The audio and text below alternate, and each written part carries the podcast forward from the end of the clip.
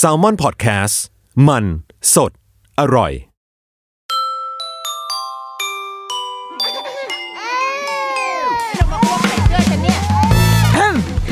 The Rookie Mom คุณแม่มือสมัครเลี้ยงกับนิดนก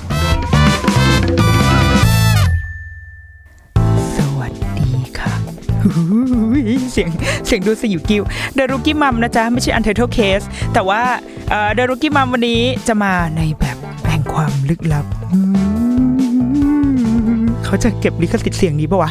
วันนี้เราอยากแบบมาชวนคุยในเรื่องแบบความแบบลึกลับ เพราะว่าไปฟังรายการ Untitled Case แล้วก็รู้สึกว่า เฮ้ย กูอยากเล่าบ้าง แต่ว่าเขาไม่เรียกเขาไม่ชวนไปในรายการเขาก็เลยกูเล่าของกูเองก็ได้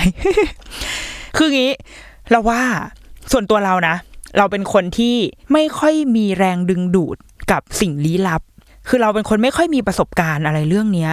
มากนัก เออ คือจะมีแบบ รู้สึกเหมือนโดนผีอำแต่ก็รู้สึกว่า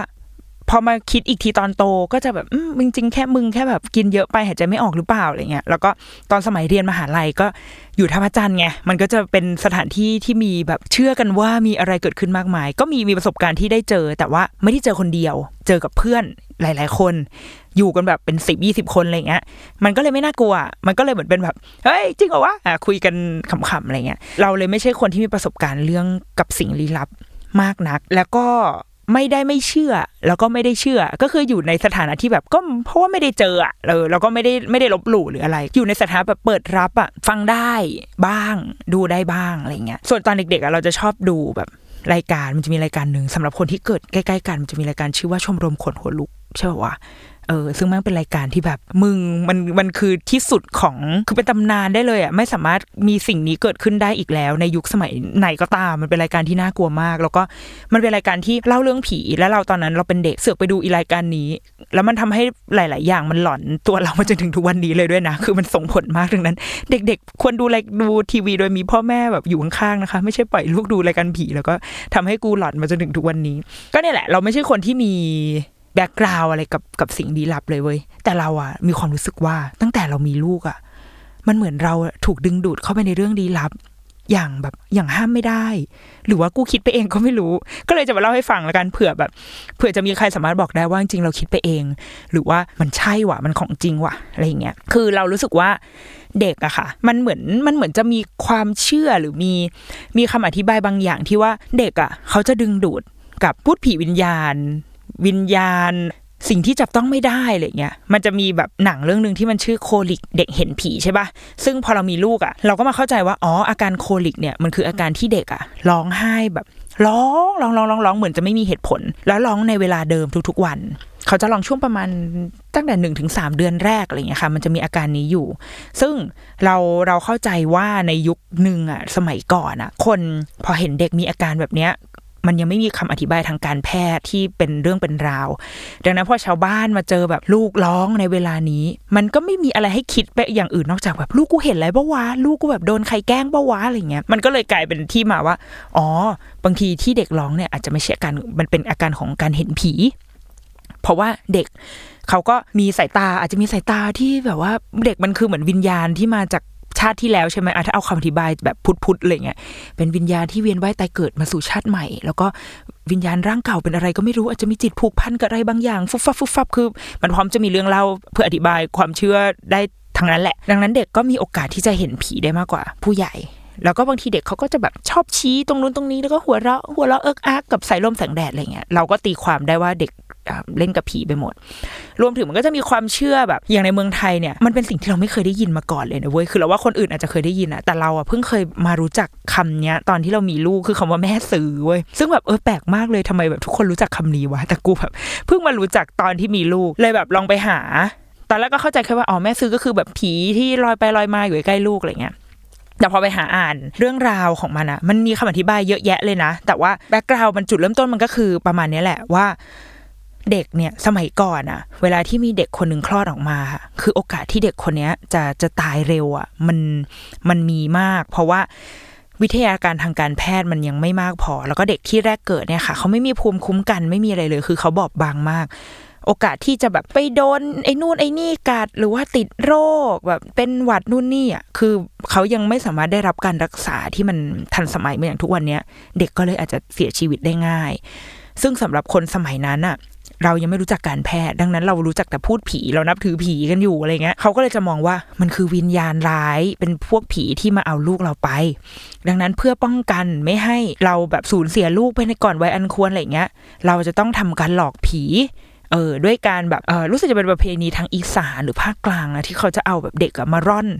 ตลกมากเอาเด็กมาใส่แบบกระด้งหรือสักอย่างเนาะแล้วก็แบบทำท่าร่อนแบบเอ้ยเด็กคนนี้ลูกใครเนี่ยลูกใครเนี่ยอะไรเงี้ยแล้วก็ต้องให้พ่อแม่มา acting ว่า โอ้ยลูกฉันเองจ้า ลูกฉันเองจ้า แล้วก็ผีก็จะแบบอ้าว มีลูกเป็นมีพ่อแม่หรออ้าวไม่เอาก็ได้ แล้วผีก็จะไปคือเป็นผีที่โดนหลอกง่ายมากผีหลอกก็คือผีโดนหลอก ผีก็โดนหลอกแล้วพ่อแม่ก็จะได้รับลูกมา เขาก็เลยเป็นเหตุผลว่าทำไมแบบ เวลาลูกเด็กเล็กๆก็เราจะไม่ชมเขาว่าอ่าน่ารักจังเลยอะไรเงี้ยที่ถูกต้องในทางคนโบราณเราต้องพูดว่าน่าเกลียดน่าชัง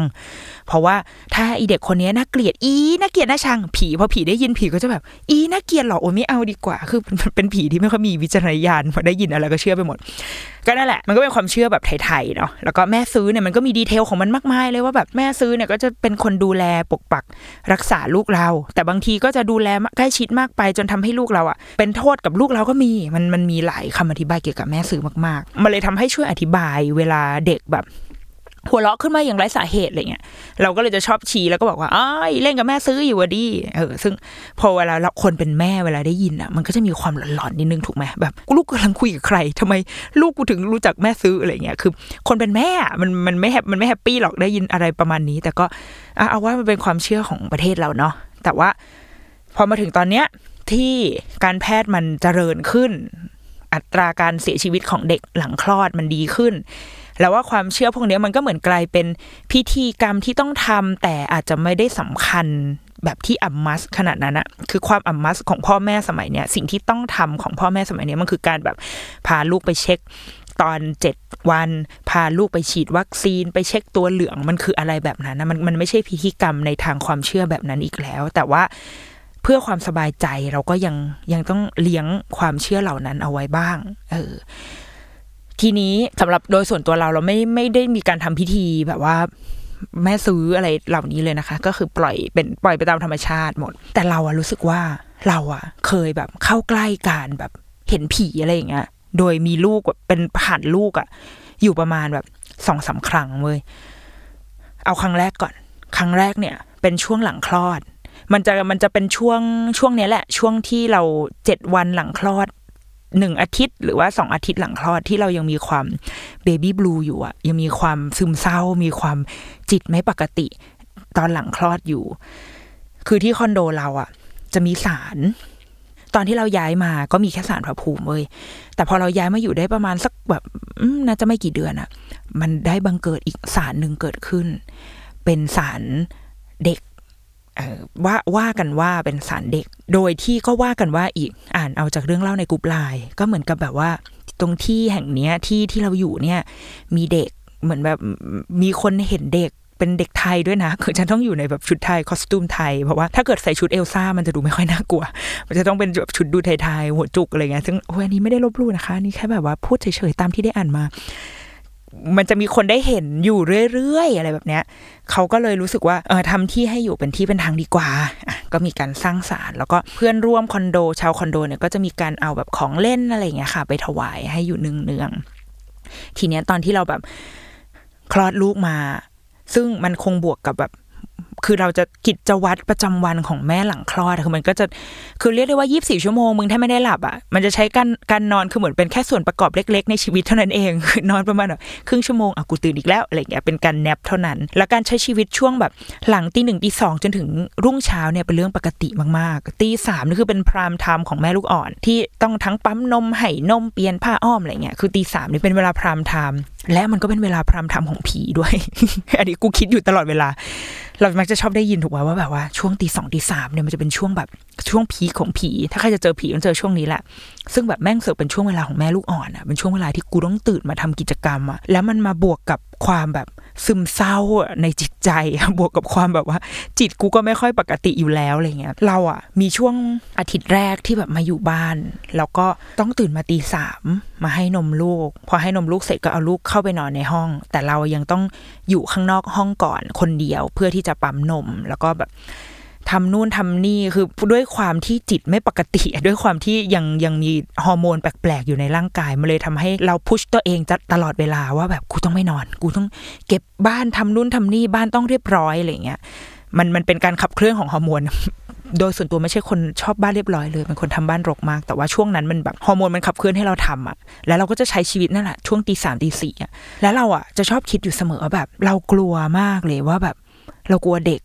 ที่คอนโดอะเขาแบบจะอยากได้ลูกเราไปเป็นเพื่อนเล่นอะไรเงี้ยเราอะเลยไม่กล้าที่จะแบบเดินออกไปแล้วมอง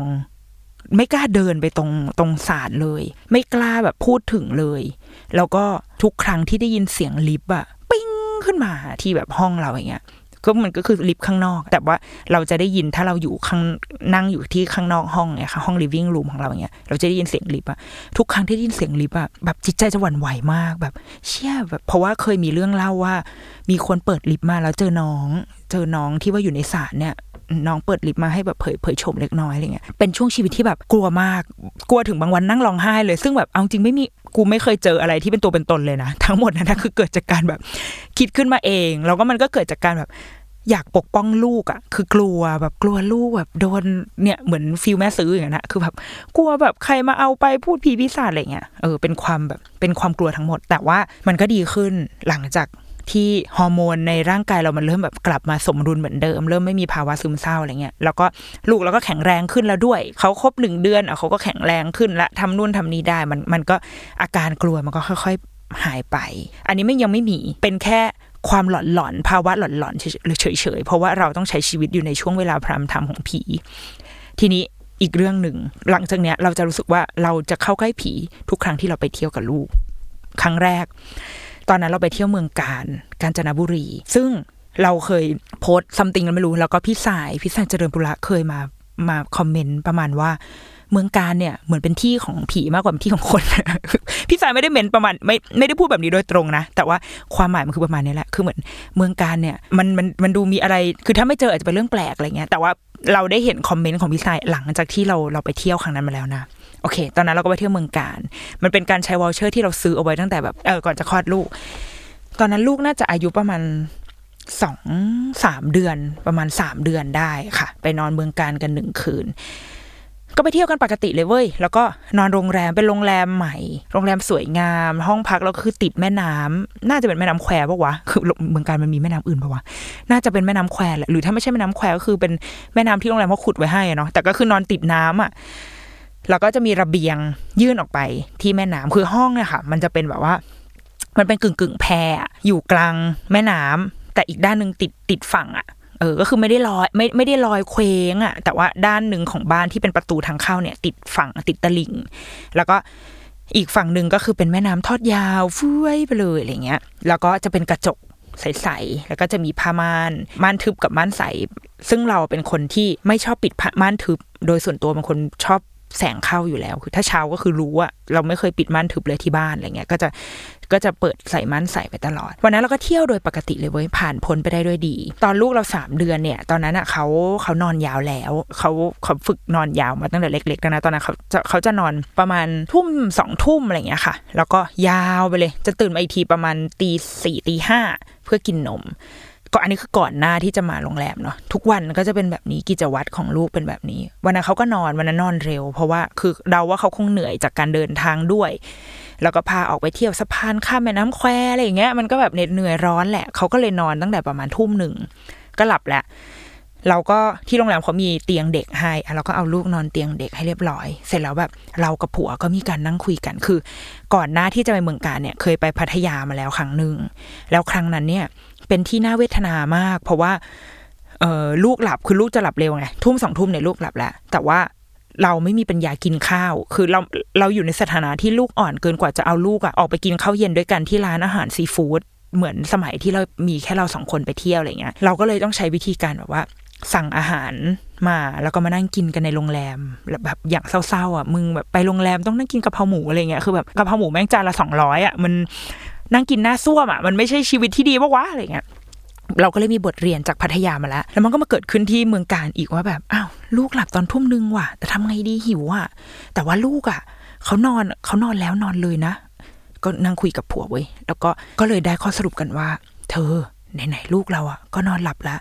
เราไปกินข้าวกันไหม แต่เราอะไปกินแค่ตรงนี้แหละ ล็อบบี้โรงแรมเนี่ยอยู่ใกล้มากร้านอาหารเนี่ย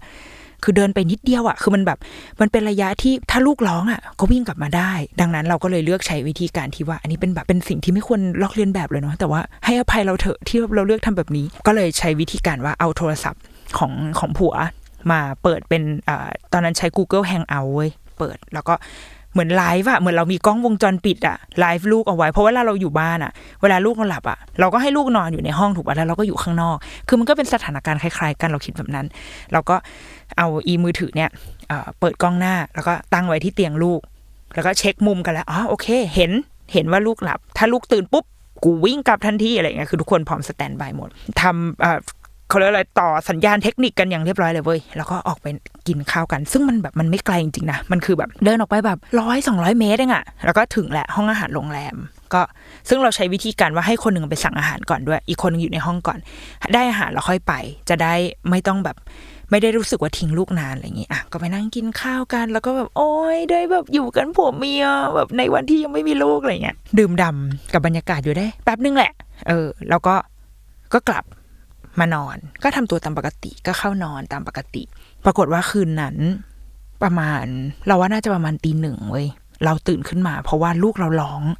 ร้องเสียงดังมากร้องแบบผิดปกติอะคือมันไม่ใช่การร้องแอะคือเด็กสามขวบมันจะยังไม่ได้แบบมีอิทธิฤทธิ์ขนาดนั้นอะคือเขาก็ยังมีการแอะแอะแอะอ้อแอะนิดหน่อยจะกินนมอะไรเงี้ย แต่นี่เขาร้องแบบร้องกรีดอะเออว้าวว้าวขึ้นมาอะไรเงี้ย แล้วมันมีแบบโมเมนต์ที่ ที่เรา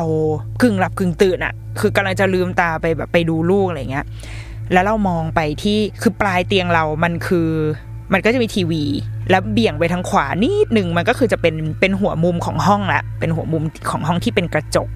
ที่จะมองเห็นข้างนอกได้ แต่ว่าเราปิดม่านม่านม่านขาวม่านขาวบางเอาไว้ เราอะรู้สึกเหมือนแบบเหมือนเห็นอะไรแบบดำๆอะยืนอยู่ตรงมุมห้อง ตรงภาคตรง ตรงขับผ้าขาวบางแบบมุมมุมห้องอะเหมือนมีคนยืนอยู่เว้ยเราก็นึกว่าผัว เราก็ไม่อะไรก็ลุกขึ้นมาอ้าวพอหันไปทีอ้าวผัวนอนอยู่อะในใจกูนิดนึงแหละแต่ว่าตอนนั้นลูกก่อนต้องเอาลูกก่อนก็ไปอุ้มลูกมา อุ้มยังไงลูกก็ไม่หยุดร้องไม่ร้องร้องร้องร้องสรุปว่าคืนนั้นอะเรากับแฟนเราอะคือแทบไม่ได้นอนเลยเว้ยเพราะว่าลูกไม่ยอมนอน คือลูกแบบร้องร้องร้องร้องร้องผัดกันดูผัดกันอุ้มช่วยกันไอคนไอคนนึงนอนอีกคนนึงแบบลุกขึ้นมาดูลูกอะไรเงี้ยคือกว่าจะแบบทุกอย่างสงบอะ ก็ตีสี่ตีห้าเว้ยแล้วก็ตื่นขึ้นมาด้วยความแบบ โอ้ยแบบหมดเรียวแรงอะ่ะเออแล้วก็อะพออีกวันหนึ่งก็ก็ก็เตรียมตัวกลับแล้วเพราะว่าเรามานอนแค่คืนเดียว พอตอนเช้าอะ ก่อนที่จะขับรถออกไปอะ แฟนเราอะก็ยกมือขึ้นมาแบบไหว้แบบสารก่อนที่จะทางออกโรงแรมมันจะมีสารพระภูมิสัมติงอะไรเงี้ยแฟนเราก็ยกมือไหว้แล้วก็ขับออกไป ตอนที่เราเห็นแฟนเรายกมือไหว้อะตอนนั้นอะแอบคิดละว่ากูว่ามึงต้องแบบมีอะไรในใจแน่นอนอะไรเงี้ยก็รอให้ผ่านพ้นทุกอย่างก่อน จนถึงบ้านก็เลยค่อยมาคุยกันว่าทำไมหรอ แบบเธอคิดว่าอะไร เธอคิดว่ายังไงอะไรเงี้ยแฟนเราคือแฟนเราเนี่ยมันจะมีความแบบกลัวผีเป็นทุนเดิมเล็กน้อย เหมือนมีความเชื่อในเอ่อความเป็นคนนบน้อมเป็นคนนบนอบนบนอบน้อมต่อต่อผีพูดผีและสิ่งศักดิ์สิทธิ์ทั้งหลายอะไรเงี้ยมันก็บอกว่า เออ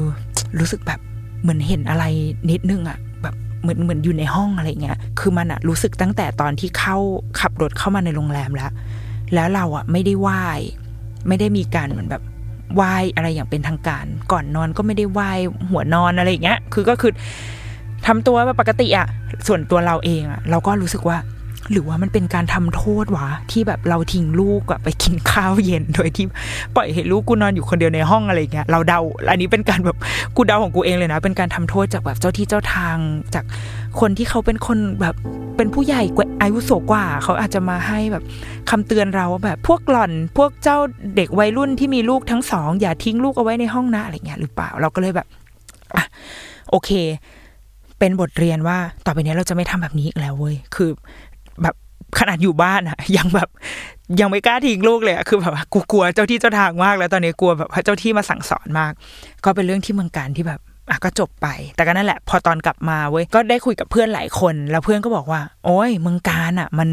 ก็ค่อนข้างแบบใช้ได้อยู่อะไรเงี้ย ก็มีความ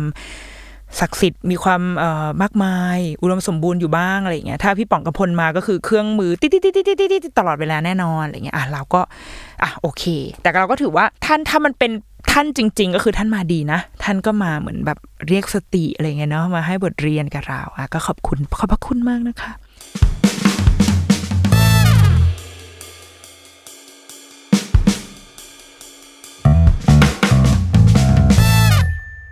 อีกหนึ่งครั้ง ทิ้งช่วงละ อันนี้ลูกน่าจะประมาณสองขวบเลยแหละอันนี้เป็นการไปเที่ยวหัวหิน ก็ไปหัวหินเว้ย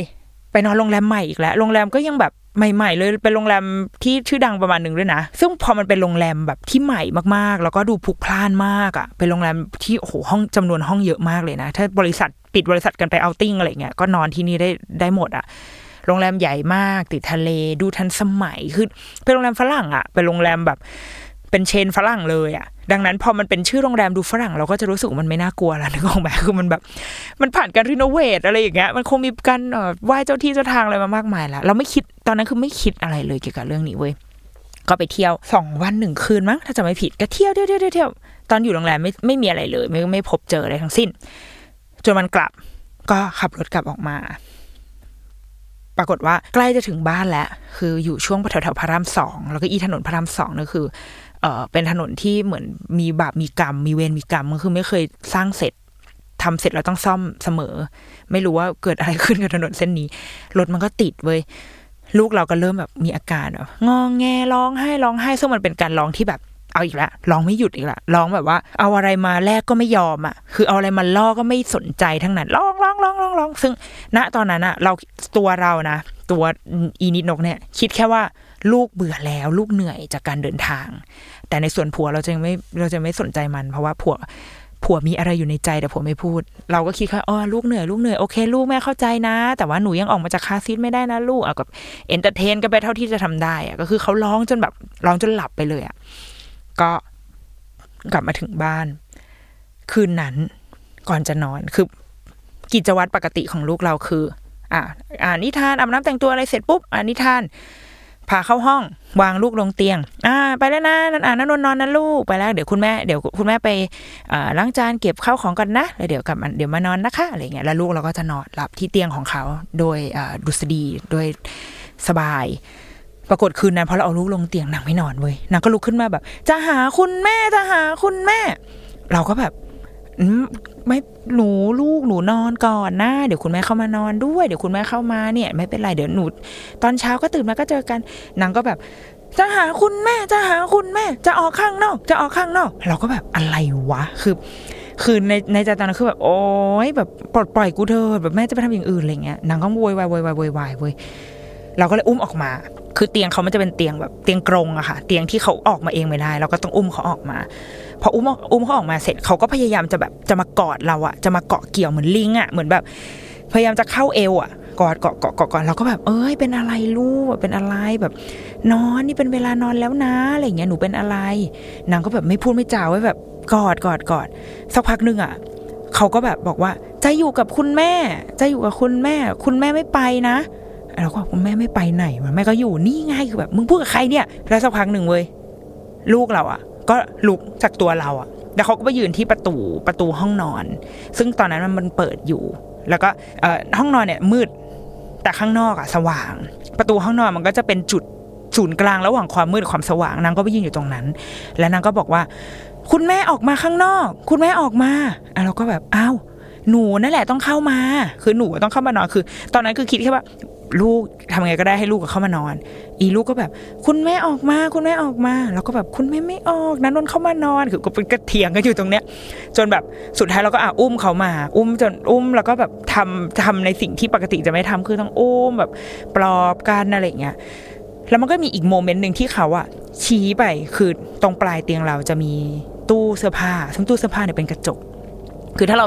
เด้งตัวขึ้นมาก็จะเห็นหน้าตัวเองอยู่ในกระจกปลายเตียง ซึ่งมันเป็นเขาเรียกเป็นห่วงจุ้ยที่ไม่ค่อยดีถูกป่ะเพราะว่าการตื่นมาแล้วเห็นกระจกนี่แม่งโคตรหลอน ลูกเราก็ชี้ไปทางกระจกเว้ยชี้ชี้ชี้ชี้อะไรเงี้ยแล้วก็แบบไม่เอาไม่เอาคือเราก็แบบไม่เอาอะไรวะคือ เอาคือกูเริ่มเอาจริงกูเริ่มไม่ค่อยดีแล้วว่าเออแต่ว่าณตอนนั้นอะโฟกัสของเราคือทำไงก็ได้ให้ลูกนอน แล้วก็สุดท้ายก็ น่าไม่รู้จะด้วยความเหนื่อยหรือยังไงก็ตามไม่รู้ เราก็อะให้เขานอนคือนอนด้วยกัน บนเตียงเราแบบนอนอะนอนเป็นเพื่อนอะไรเงี้ย จนเขาหลับไป แล้วก็เป็นแบบเนี้ย อีกวันหนึ่งก็เป็นเว้ยคือไม่ยอมนอน มีความร้องไห้อย่างไม่มีเหตุผลวันคืนแรกเนี่ยผ่านไปได้ด้วยดีด้วยตัวเราเอง วันที่สองเนี่ยแฟนเรากลับช้ากลับบ้านช้า ซึ่งเขาก็จะตอนเวลาลูกนอนก็ประมาณสองทุ่มใช่ไหมแฟนเราก็ยังไม่กลับ ลูกก็ยังร้องร้องร้องร้องไม่ยอมนอนไม่ยอมนอน จนตอนนั้นอะแฟนเราเปิดประตูห้องเข้ามาพอดีก็คืออะพ่อกลับบ้านมาแล้วสิ่งที่พ่อสิ่งที่ผัวเราเข้ามาเห็นก็คือ เห็นลูกกำลังร้องไห้แบบงองแงไม่ยอมนอนอยู่ ผัวก็เลยวางกระเป๋าทำงานที่ถือมาลง แล้วก็หยิบสิ่งหนึ่งที่เราก็ไม่คิดว่ามันจะหยิบขึ้นมาจากกระเป๋า นั่นคือ พวงมาลัยดอกมะลิ อย่างงดงามปรึ้งตอนนั้นคือเสียงแบบเสียงเสียงระนาดขึ้นเลยเตรงเต้งเต้งเต้งเต้งเต้งเต้งเต้งเตรงอย่างเงี้ยแล้วผัวก็หยิบพวงมาลัยเดินเข้ามาในห้อง แล้วก็พูดแบบด้วยน้ำเสียงราบเรียบว่า เรามาไหว้พระกันเถอะ แล้วผัวก็ทำการแบบว่า เรียกทุกคนมา คือตอนนั้นลูกก็คือคงงงอะว่าทำไมพ่อกูเปิดตัวดูแบบดูเออศักดิ์สิทธิ์ขนาดนี้วะลูกก็เลยแบบอะมาร่วมด้วยเว้ยก็มายืนกันสามคน แล้วก็ทำการไหว้พระ ซึ่งก็จะมีพระแบบ องค์เล็ก ๆ อยู่ที่ห้องนอนอะไรเงี้ยก็ไหว้พระผัวก็เอาพวงมาลัยมา แล้วก็มีการแบบว่า อ่า ถ้าเกิดว่าใครมีอะไรอะไรเงี้ยก็ให้ปกปกป้องคุ้มครองเราด้วยนะครับอะไรเงี้ยก็ทำการไหว้พวงมาลัยเสร็จ แล้วก็เอาลูกนอน พอลูกนอนเสร็จปุ๊บก็ออกมานั่งคุยกันเว้ย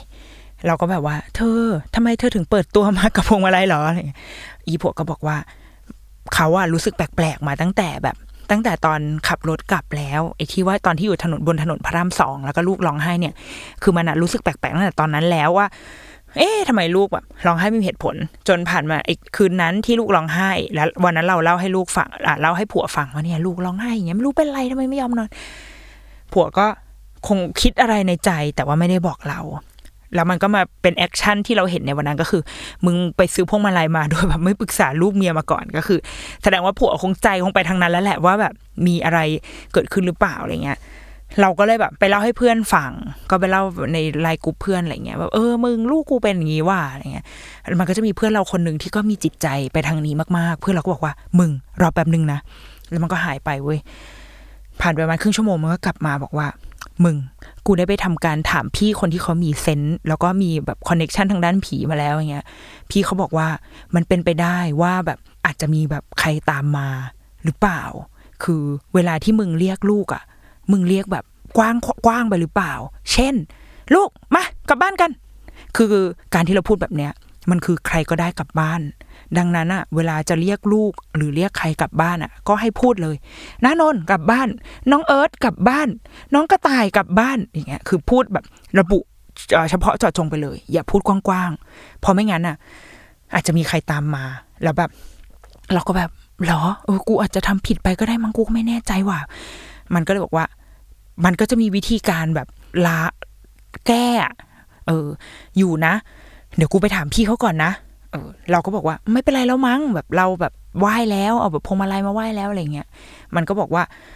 อะถ้าไหว้แล้วมันหายก็โอเคอะไรเงี้ยพอพอถัดมาอีกวันสองวันเราก็เลยไปทำการแบบไปไปทำบุญอะไรให้เรียบร้อย แล้วก็หลังจากนั้นมาพอเวลาเราไปเที่ยว ก่อนนอนอะไรเงี้ย ก็จะพยายามแบบไหว้แบบสวดมนต์ไหว้พระก่อนนอนไหว้เจ้าที่เจ้าทางอะไรเงี้ยพยายามแบบว่าทำตัวแบบนอบน้อมเคารพนอบน้อมหน่อยไหว้ซะหน่อยเพื่อให้แบบเอาวะแบบเป็นทางใจแล้วอะคือเพื่อให้มันไม่เกิดอะไรแบบหลังจากนี้ขึ้นอีกอะไรเงี้ยเนี่ยมันก็เป็นเรื่องที่เราว่า มันไม่ได้เห็นแบบชัดเจนแบบโหผงโฉงฉางอะไรแบบในหนังอะไรเงี้ยเนาะแต่ว่ามันก็เป็นความรู้สึกแปลกๆบางอย่างที่ พอเรามีลูกเราเราถึงเพิ่งจะได้ได้เจอประสบการณ์อะไรแบบประมาณอย่างเงี้ยที่ที่เราก็ไม่แน่ใจเหมือนกันว่า มันใช่หรือไม่ใช่ เพราะเราเราเราเชื่อว่าทุกๆเหตุการณ์ที่เราเจอค่ะ มันอธิบายได้ในทางวิทยาศาสตร์ทั้งหมดเลยเว้ยคือเช่นที่เมืองการอย่างเงี้ย มันเป็นไปได้เพราะว่ามันคือการไปนอนนอกสถานที่คือเด็กสามสามเดือนอะเขาก็ยังคุ้นเคยกับสัมผัส คือเขาอยู่บ้านเป็นเป็นเป็นหลักถูกไหมเวลาเขานอนที่บ้านเขาก็จะคุ้นกับเบาะกับหมอนกับอะไรกับเซตติ้งที่อยู่ในเตียงเขาแต่เขาพอเขาไม่นอนเตียงนอกบ้านอะเขาก็นอนไม่สบายตัวอยู่แล้วอะบรรยากาศรอบตัวมันก็ไม่ใช่อย่างเงี้ยเขามันก็เป็นไปได้ที่เขาจะตื่นมาร้อง หรือว่าเด็กคือเด็กมึงเด็กสามเดือนมันมัน คาดเดาไม่ได้อยู่แล้วเว้ยวันไหนที่เขาอยากร้องเขาก็ร้องขึ้นมา ซึ่งมันอาจจะไปโปะเฉะที่วันนั้นพอดีอะไรเงี้ยรวมถึงเหตุการณ์ที่บ้านเราก็เช่นกันเว้ยคืออะอย่างการร้องไห้บนรถมันเป็นไปได้เด็กอยู่บนคาซีแล้วรถติดมึงน่าเบื่อจะตายเหนื่อย ร้องไห้เป็นไปได้ ลองที่ห้องนอนก็เป็นไปได้เหมือนกัน เพราะว่าแบบ ก็วันนี้ไม่อยากนอนวันนี้ยังอยากเล่นกับคุณแม่อยู่อะไรเงี้ยมันก็เป็นความแบบงองแงตามสไตล์เด็กอะไรเงี้ยอาจจะไม่ใช่เรื่องของแบบผู้ผีวิญญาณอะไรเงี้ยก็ได้คือเราว่ามันมองได้ในทุกๆมุมมากๆ ซึ่งเราเพียงแต่ว่า ตัวเราไม่ค่อยได้เจออะไรแบบนี้บ่อยๆเว้ยเราก็เลยตื่นเต้น คือเลยรู้สึกแบบ เราก็บางทีอะสำหรับพ่อแม่หรือสำหรับเราอะ การโทษผีอะมันก็ทำให้เราสบายใจดีเหมือนกันไงคือเช่นแบบว่า ถ้าลูกร้องโดยไม่มีเหตุผลอย่างเงี้ยเราถ้าสมมติเรา